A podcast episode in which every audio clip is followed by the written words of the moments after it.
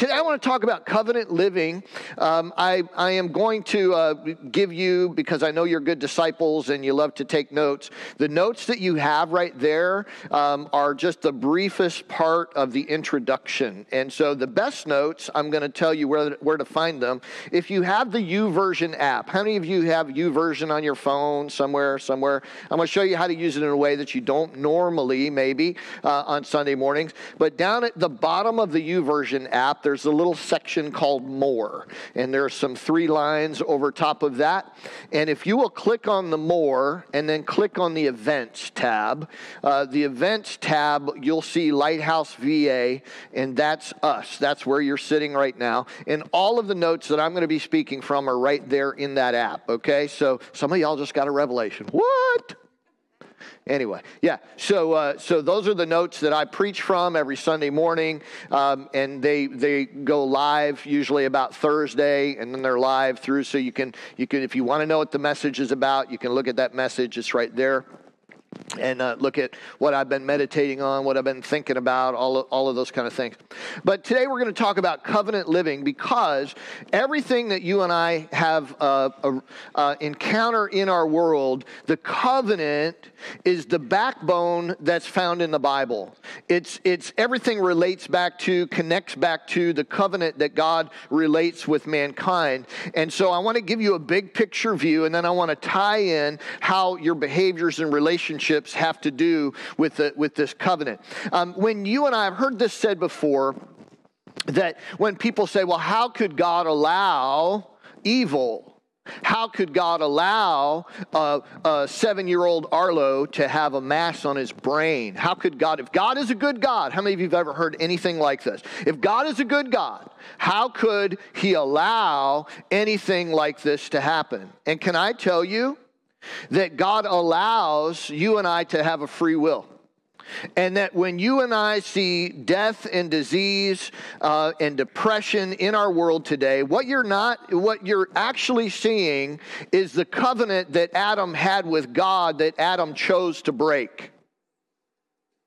Because when Adam ate of the tree that was in the garden that he wasn't supposed to eat of, and the, and the knowledge of good and evil swept into the world in that moment, there was a separation between everything that God wanted and then everything that was now allowed.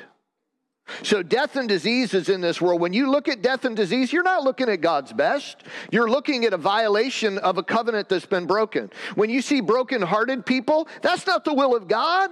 That was never God's plan. But what you're looking at is that, that God made a covenant with one man, Adam, and Adam broke that covenant, and the result was what we have today. Are you tracking with me?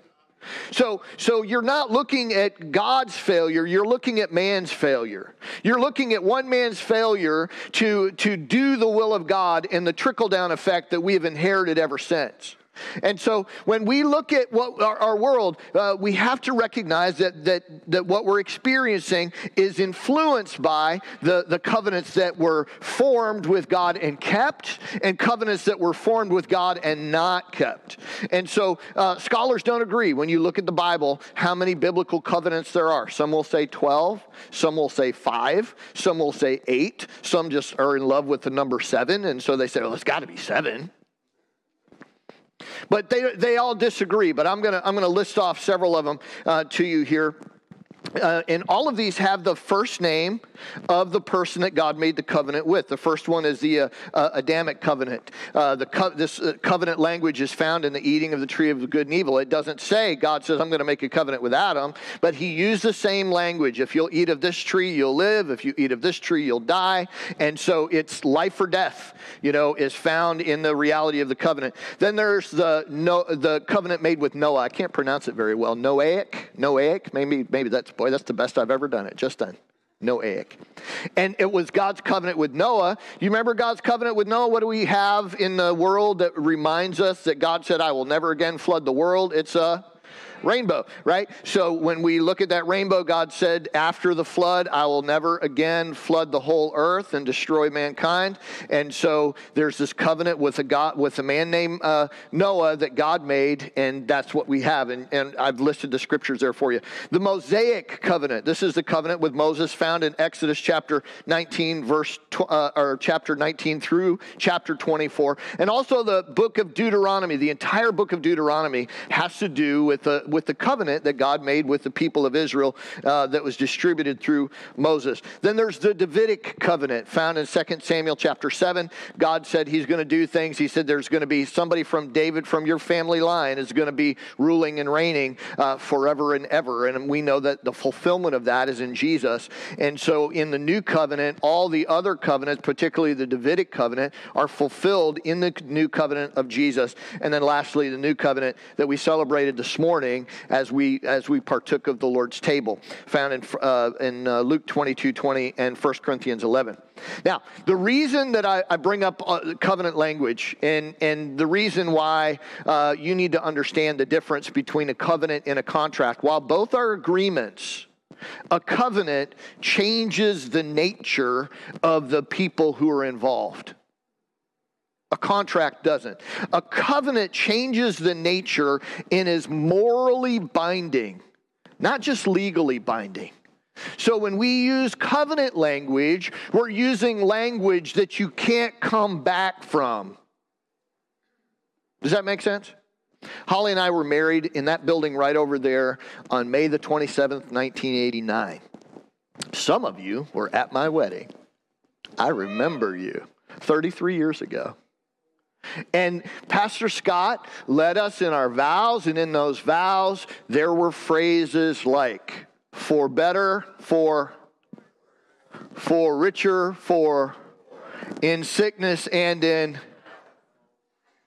to love and to till death do us. That's not legal. That's covenant. You see, when Holly and I came together on that day, Ken Kramer, as a single man, died. Holly Smith, as a single woman, died. And the two of us celebrated under one covenant that Jesus is alive because he is that third strand of the cord that is not easily broken. And three of us come together, right? And so when I fail to be the best husband Holly needs, she can look to Jesus and he fills in the gaps. And when she fails to be the best wife for Ken Kramer, Jesus fills in the gaps. There's, there's a covenant agreement that we don't sit around. And the reason I'm bringing this up again today is because last week when Holly Holly was praying and she got up and she said, Don't keep score. That's what people came back to us and said, Thank you for saying don't keep score in your marriage. Scorekeeping violates the covenant. Scorekeeping is outside of the covenant. Scorekeeping is contract, but covenant is we both died that day. How do we walk this walk together and find his way together, right? And uh, so it, I want you to understand the reality of how this works. These are, they, both words start with C, but they are far different. Contract is death dealing for life, covenant uh, causes life to come forth. Um, let, me, uh, let me talk to you about why we have to have a, a, new covenant and why it was established. Why was a new covenant necessary? This is in your notes. Um, how many of you have ever heard of the Romans Road when you're trying to lead somebody to Jesus? Uh, this, it's an old uh, evangelism phrase. Uh, it's not actually a road in Rome, uh, but the Romans Road has to do with the several scriptures that are found in the book of Romans that explain logically for a person, rationally, how do I, what, what, you know, how do I know I need Jesus? Why do I need Jesus at all?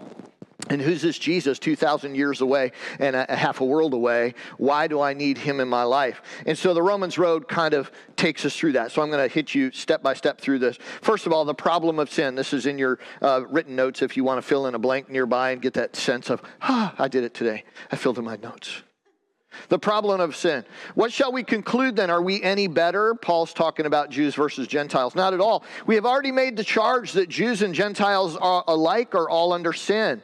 As it is written, there is no one righteous, not even one. There is no one who understands, no one who seeks God. All have turned away. They have become worthless. There is no one who does good, not even one. Romans 3:23 says, "For all have sinned and fall short of the glory of God." This is the human condition. Why do we need a human condition? Because or why do we need a new covenant? Because the human condition is flawed. There's a the problem of sin. Well, Pastor Ken, I don't sin. You just did. right? Uh, the moment we say we have no sin, we violate the word of God that says we do. The, the moment we say my sin is not as bad as your sin, that's telling me that your spiritual pride has gotten in the way of your eyesight. And you don't see clearly anymore. This is the problem of sin. Not sins, but sin, right? Uh, secondly, the punishment for sin is that the wages of sin is death. This is a second part in the Romans road. The wages of sin is death. Sin causes death. Sin is death dealing to any situation, to any circumstance. Sin will require a payment. The wages of sin is death. And uh, uh, step three is the propitiation. That's a fancy word for atonement. The atonement for sin, but God demonstrates his own love for us in this. While we were still sinners, Christ died for us you know the wages of sin is death but romans 6.23 says the gift of god is eternal life through christ jesus our lord uh, step four is the proclamation of freedom Here's your proclamation. This is how you begin to enter into the covenant. This is how you, you shift over from pointing at what's wrong and really gleaning what is right in God. If you confess with your mouth Jesus is Lord and believe in your heart that God raised him from the dead, you will be saved. For it is with your heart that you believe and are justified, and it's with your mouth that you confess and are saved. Romans 10 13. Everyone who calls on the name of the Lord will be saved. What is God's answer to the problems in this world? His covenant with his son.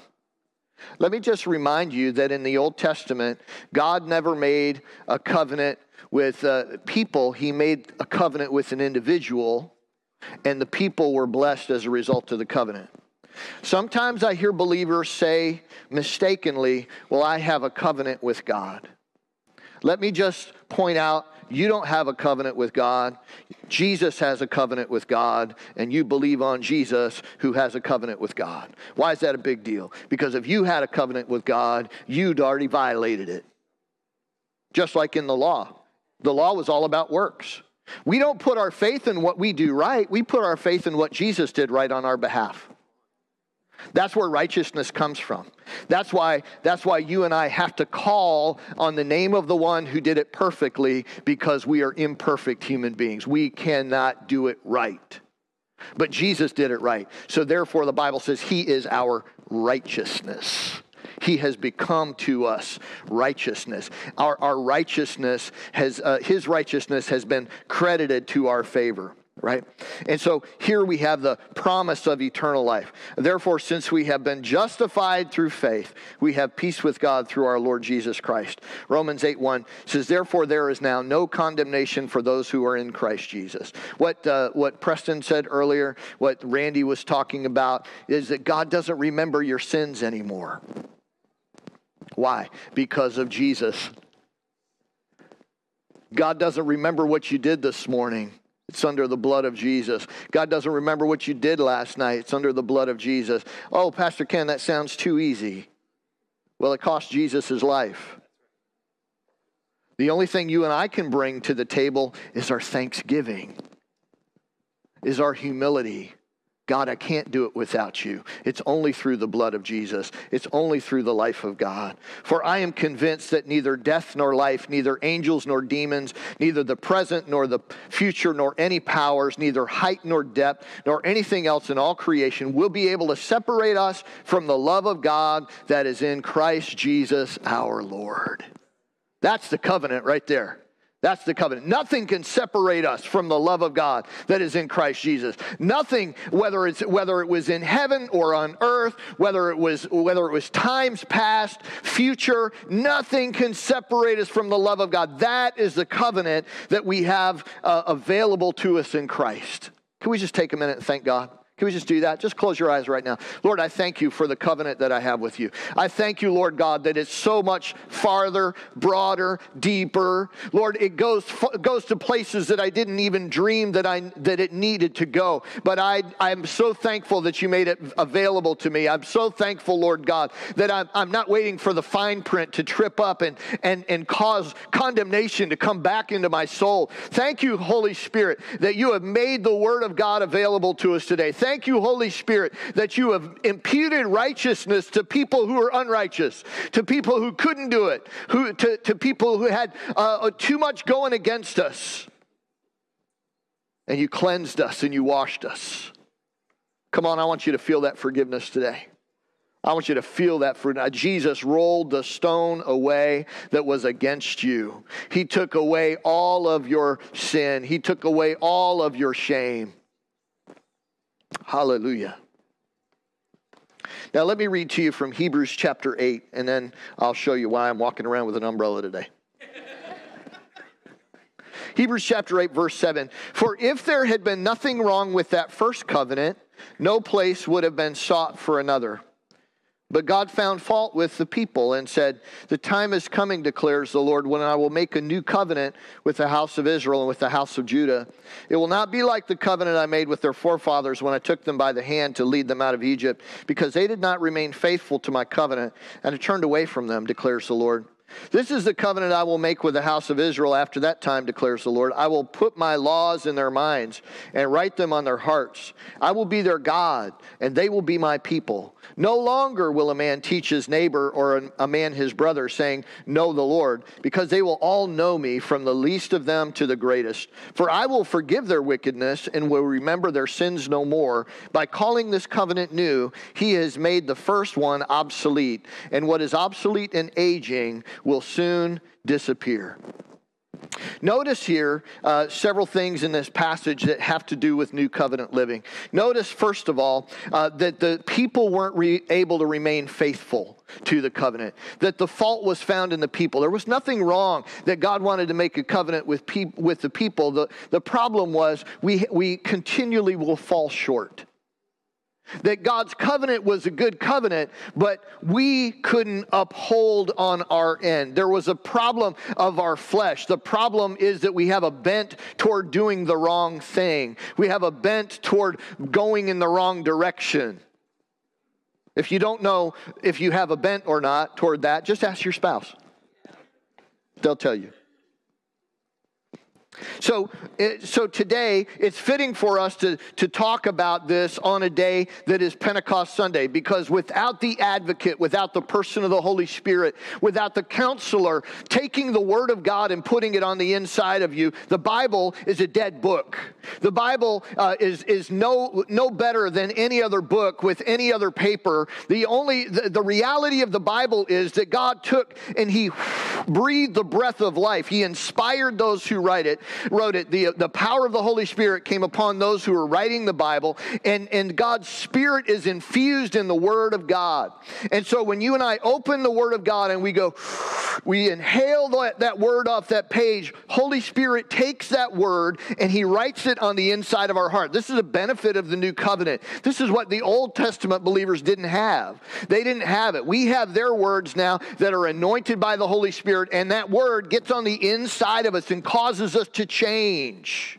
How many of you have ever uh, been in an on, on the job training situation and you knew how some complex thing was going and you said, man, if I could just take my brain and give it to that person? You know, if I could just take what I know and, and, and give them the download, they would have it. Let, let, me tell you, the download of heaven is the person of the Holy Spirit who takes the Word of God and writes it on the inside of you. How many of you have ever, uh, you know, in your walk with God, you changed, something shifted in your life, and, and you were walking it, and all of a sudden one day you read the scripture and you said, Man, I've been doing that. Like I've been doing that. I didn't know that was a thing. I didn't know that was written down. What, what is that? That's the person of the Holy Spirit writing uh, His word on the inside of you. So, the first thing you need to recognize is that covenant living begins on the inside, but then it shows up on the outside. Now, the problem with a, a, lot of us as believers is that, you know, we, we do what the word says. The Bible says in, in Samuel that man looks on the outward appearance, but God looks at the right? And, and so as Christians, sometimes we live in, in non-covenant ways. Now, I'm going to uh, I'm, I'm gonna bring this uh, umbrella out here, and I'm going to talk to you a little bit about where part of this idea came from. So in the 8 o'clock service this morning, Donna Mills was here, and, uh, and Mike and Donna uh, have been part of our executive leadership team for a long time. They're taking a little bit of a sabbatical right now, but they've been with us in that role probably for over 10 years, something like that. And, uh, and in their personal story, they tell a story about how they met and how that they were at uh, the campus of JMU and it started raining one day and Mike had an umbrella and Donna didn't. And so he walked over across the commons and he he offered her a place under his umbrella. And the two of them walked in the rain together, and out of that comes this relationship with Mike and Donna, and uh, and you know out of that, and and so they use as their kids have grown up and gotten married, they they bring the umbrella story, and they say this is how we got together. We we you know she was right here under my arm, and and this this umbrella was over top of her, and we walked together, and and it's just a powerful, I believe, a symbolic symbolic and probably a prophetic picture, isn't it, for how we do covenant together, how this works together. I want you to look at this umbrella today as a covenant that Jesus provides for us in God. I want you to see this as an open heaven, that wherever you go and you walk in the covenant, you can expect that the blessing of the Lord will flow over into your life, not because you're a good person, but because Jesus has provided a covenant for you that you are covered. You are covered by his covenant. You are covered by the work that God has already done. It is finished, said Jesus. It is finished on the cross. You can't add anything to it. It's just amazing. It's just beautiful. And, and so when you and I learn to live according to the covenant, when you and I learn to live in and appreciate what it is that God has done, then we, we hug the covenant close. We say, Man, I, I want to stay very close to this thing. I don't want to do it my own way. Can I just tell you, couples that I've married through the years that understand this, that understand marriage as a covenant and not a contract, they do so much better.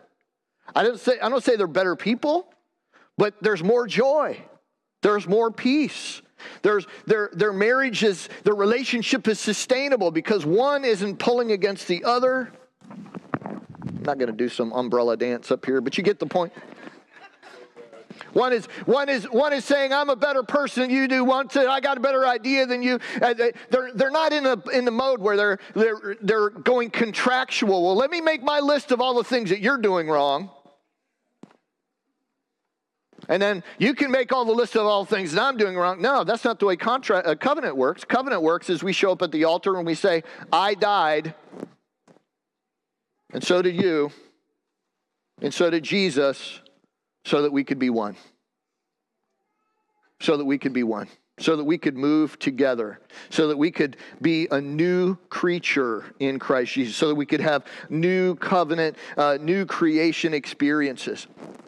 So, uh, so the first thing is that you understand that it begins on the inside and then it shows up on the outside. People that have understood what it means to walk with God, gotten through some uh, some setbacks in their own personal life as a single person, they got to the place where they're like, you know what, I've, I, I have fallen, I have screwed up, but Jesus picked me up, and I, I can talk about that now. I'm on the other side of that, and and the more you learn to do that as a believer, the more the more you learn to not let the devil beat you up with condemnation.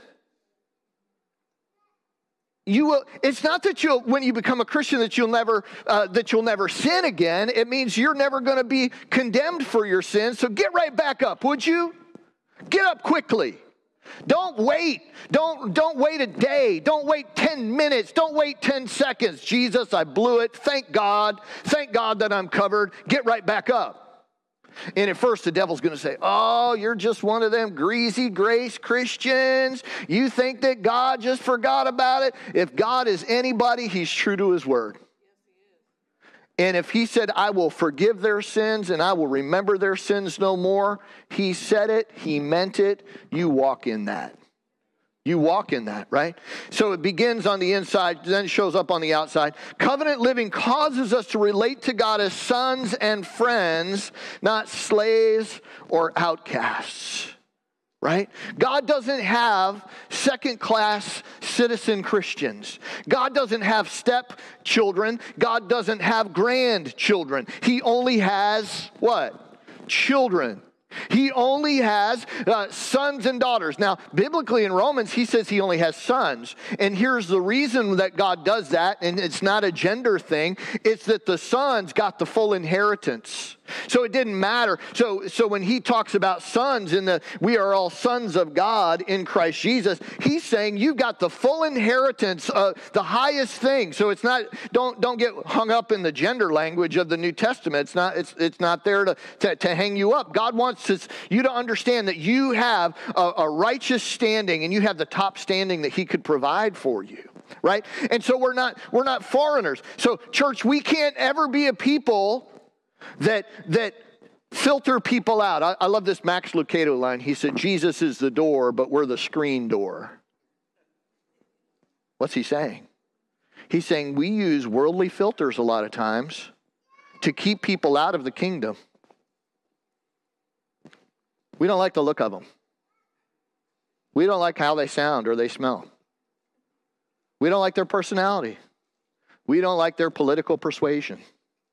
We don't like, we don't. Guess what? Covenant doesn't allow you to live that way. Covenant doesn't allow you to make those judgment calls. It's not you, it's not for you to do right? This is the reality. The reality is that if I want covenant, then I need to be a, a, person who's an ambassador of that covenant that says, Whosoever will come. I'm so glad somebody included me in that. I'm so glad somebody came along, not because I was the best looking or the smartest or, or anything going for me. They, they thought me worthy of the gospel. And so they shared it with me. And now I'm a son. And hopefully all of you are too. But that's how we get here, is through the covenant, right? Let's uh, go on into our notes. And uh, don't worry, if I haven't stepped on your toes yet, I will momentarily. Covenant living results in a new heart, mind, and behaviors it requires us to think differently. Um, the best example that I can have of this is as a husband, it, it, it doesn't, it wasn't like a, it wasn't like automatic. It wasn't a switch. When I, when Holly and I got married, May 27, 1989, I didn't know how to be married because I'd never been married. Right? And so I made all these mistakes that early husbands do. We, we make these assumptions about what our wives are going to want because we want them. We, we make these, these, you know, we, we don't, pro- uh, uh, all, all eyes this way. I'm starting to see it. All eyes this way. Okay. we, we, the two become one, but they, don't talk to one another the way they ought to. You know, I, I don't like have to communicate to myself and say, okay, Ken, you're a single guy. What do you want to do today? Let's have a board meeting. You just go out and do it. You don't talk about it. You just do it. You, you think, you just go do it. You don't think about it. What no thought. You just, whatever. Yeah, whatever. Okay, that's where I'm going. You know, and, and nowhere is this, uh, uh, does this play out where, you know, okay, it's date night. Where do you want to go to eat, right? Where do you want to go to eat? Nobody ever really says what they mean. I don't know. What do you want to know? I want to think. I want to know what you think.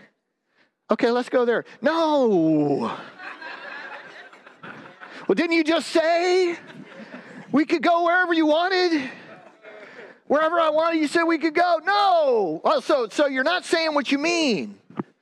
Oh, oh, you, you know, you know I'm tracking with. So, so guys are, you know, we don't, we, we, we're not used to being married, and so we don't really understand how this whole arrangement is supposed to work, right? And and women wish that we were intuitive enough to just know. Why don't they just know what I want? Why don't they just, I want them to, I want them to want to know. Woo! See the dilemma? Jesus said, and this is covenant language, Jesus said, let your yes be yes, and your no be no. The best representation of covenant language in the New Testament that you're going to find in the Bible is the Sermon on the Mount. Blessed are. And go look through all the Beatitudes, look at what covenant looks like. Uh, and here's the reality. In, in a lot of times in marriages, we miss covenant because we say yes, but we don't really mean yes. We, we say Chick fil A, but we don't really mean Chick fil A. How can you not always mean Chick fil A, Pastor Ken? That's God's chicken. How can you? Okay. We, you know, we, we say Arby's, but we really mean Mexican.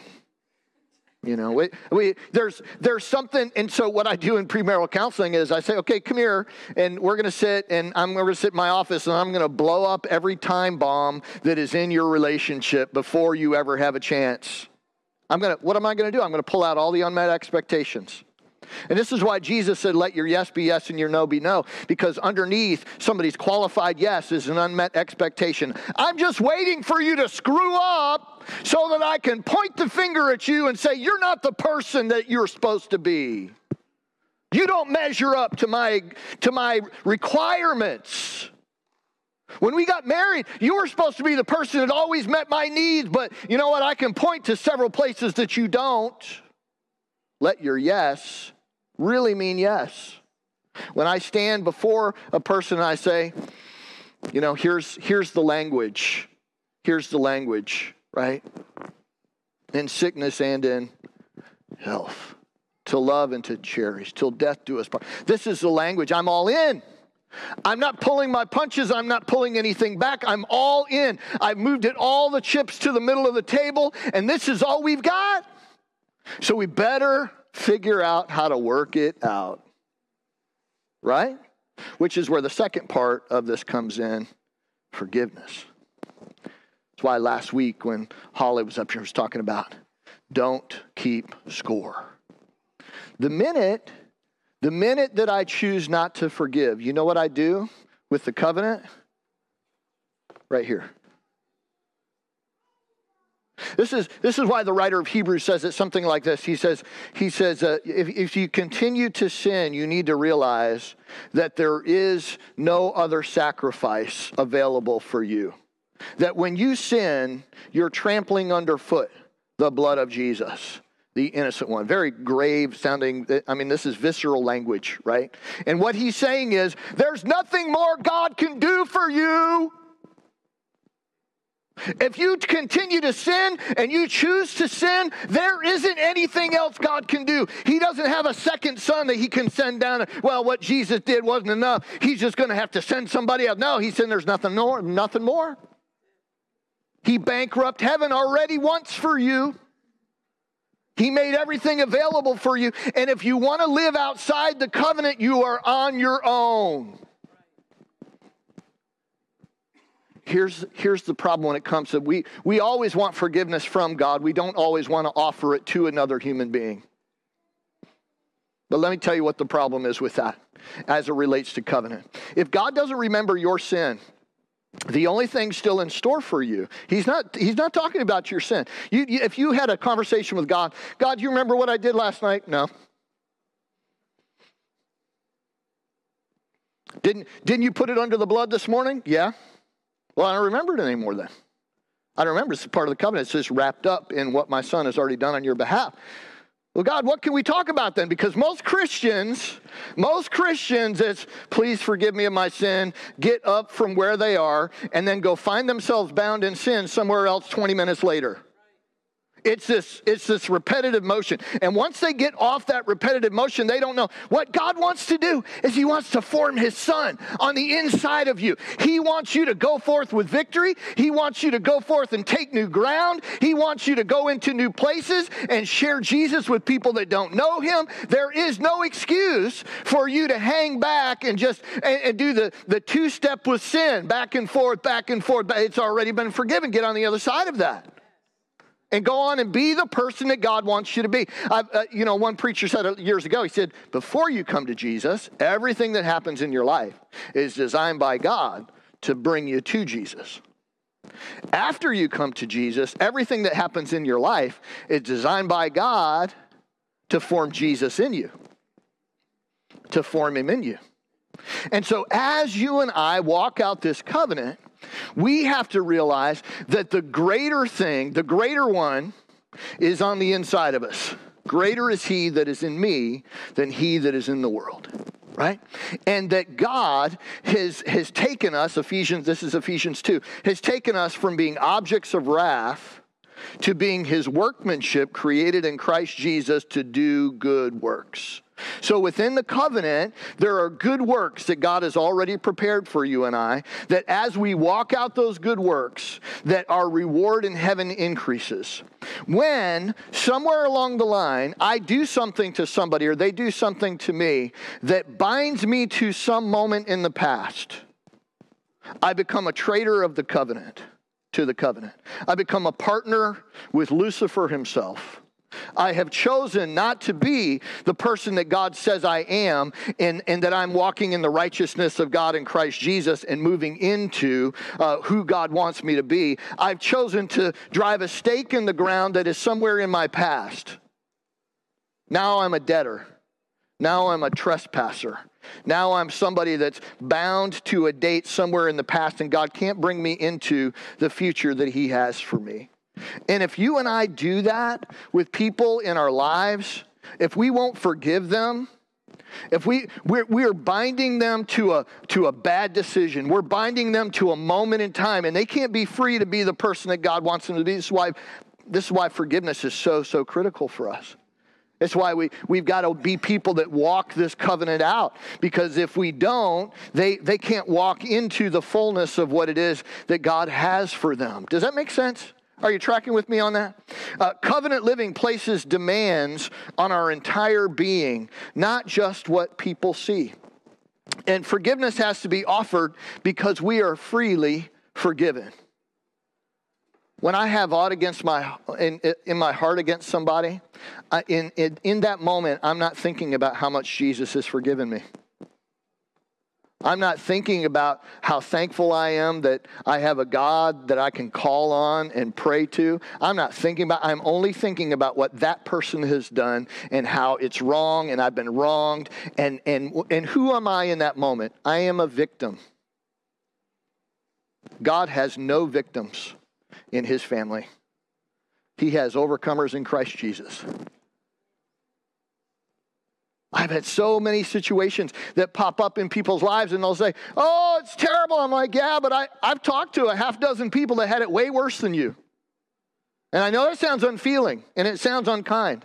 But, uh, but, but when it comes to our own soul, there is nobody that's had it as bad as me. And you can build an identity around that, or you can choose to be an overcomer by the blood of the Lamb and the word of your testimony. Because let me tell you, if you're going to talk about being a victim, everybody's going to get bored with that after a while. Wait, wait, wait, wait, wait. I've heard that story. Is that your only story? Is that all you got? How bad you got it? Let's go talk to some other people, see how bad they got it. We could have a really good pity party. Or we could say, Let's, let's write a new story. Let's mix God into your story. Let's get a covenant and let's get God into your story and let's see who it is that Jesus wants you to be as an overcomer. All creation is waiting for the sons of God to be revealed. And if you and I will let go of the past if we will let go of the people that have hindered us in our past, then we could go on, and so could they, into the fullness of what it is that God has for them. Because this is the covenant that we have. We have been given all of this inheritance in the Lord. We're going to go to the altar and prayer and uh, worship this morning.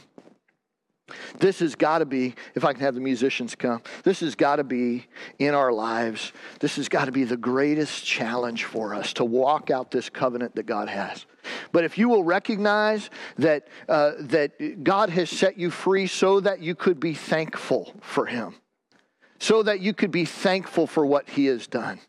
Most times in our lives, we find ourselves in, in situations where we want more of something and we, have, we haven't paused long enough to be thankful for what we already have. This, this, is not a th- this is not Thanksgiving service message just before. No, this is, let me, let me, uh, let me clarify it for you. You know, the Bible says in, in Timothy, flee youthful lusts. Now, in, in our world, particularly in America, lust is, is sexual always in connotation, but a lust is, an, is a, a, a human desire that goes beyond righteous right? It's a human desire. So i can lust for power i can lust for money i can we call that greed i can i can lust for uh, you know accolades whatever the case may be.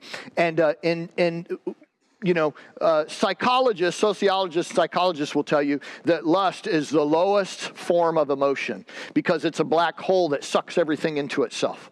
Because the more you give it, the more it wants, the more you give it, the more it wants, the more you give it, the more it wants, and it's never, ever, ever satisfied. Um, gratefulness, on the other hand, is the highest form of emotion. So that when I just take time and say, thankful that the lungs are clear today, Thankful that all the digits are still attached it's a nice atmosphere in here today, isn't it? The, the, I, I, I'm, I'm in a free country. I'm in a room that's air conditioned. I'm thankful. And you just begin to get excited about how thankful you are. You know what happens? You, suddenly your mind is not on the things that you don't have. It's celebrating what you do have. And, and, your, and your spirit man gets elevated. That The covenant gets wrapped around that. When, whenever I start uh, thinking, you know, uh, in, in you know, this, this happens in our world. The enemy will try to tempt you and say, well, you could trade this in for another one. I've traded a lot of cars, traded a lot of houses, traded a lot of motorcycles, got only one woman. Ain't trading her in for nothing. Right? We've ruined each other. That's what covenant does. We've ruined each other. We say it to each other a lot of times. I would never want to start over. I would never want to start over with somebody else. No way. You go, I go. We're hoping we both go up in the rapture. I don't want to live a day without her. Why? That's covenant. My, my life doesn't make sense without Jesus, and it doesn't make sense without Holly. It just won't. Why? Covenant. Covenant. How do you maintain it? Thankfulness, gratefulness, taking time to just thank God every day. My wife will hear me say, I'll give her a big hug. I'll say, honey, I thank God for you. I thank God for what we get to do. I thank God for the life that we have together. What do you want to do today? You know, thankfulness, right? It's in the covenant.